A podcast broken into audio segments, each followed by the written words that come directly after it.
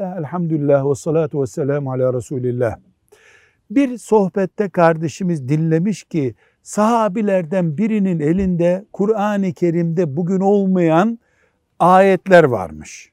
Böyle bir şey olabilir mi? Abdullah İbni Mesud'un elindeki Kur'an'da değil, tuttuğu notlarda bir hadis vardı. Ashab-ı kiram Kur'an'ı dizerken onu koymadılar oraya. Niye koymadılar? Çünkü Resulullah sallallahu aleyhi ve sellem onu Kur'an olarak onlara öğretmemişti. Dolayısıyla ashab-ı kiramın elinde not defterlerinde vardı da bugün Kur'an'da yok diye bir şey yoktur. Nedir o peki? Ashab-ı kiram notlar tutuyorlardı Efendimiz sallallahu aleyhi ve sellem'den.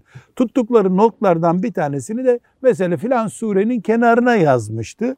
Dışarıdan bakan sanki o surenin ilavesi gibi gördü onu ama Resulullah sallallahu aleyhi ve sellem'den sonra ashab-ı kiram toplanıp icma ederek bu Allah'ın indirdiği Kur'an'ın ayetindendir dedikleri şeyleri koydular.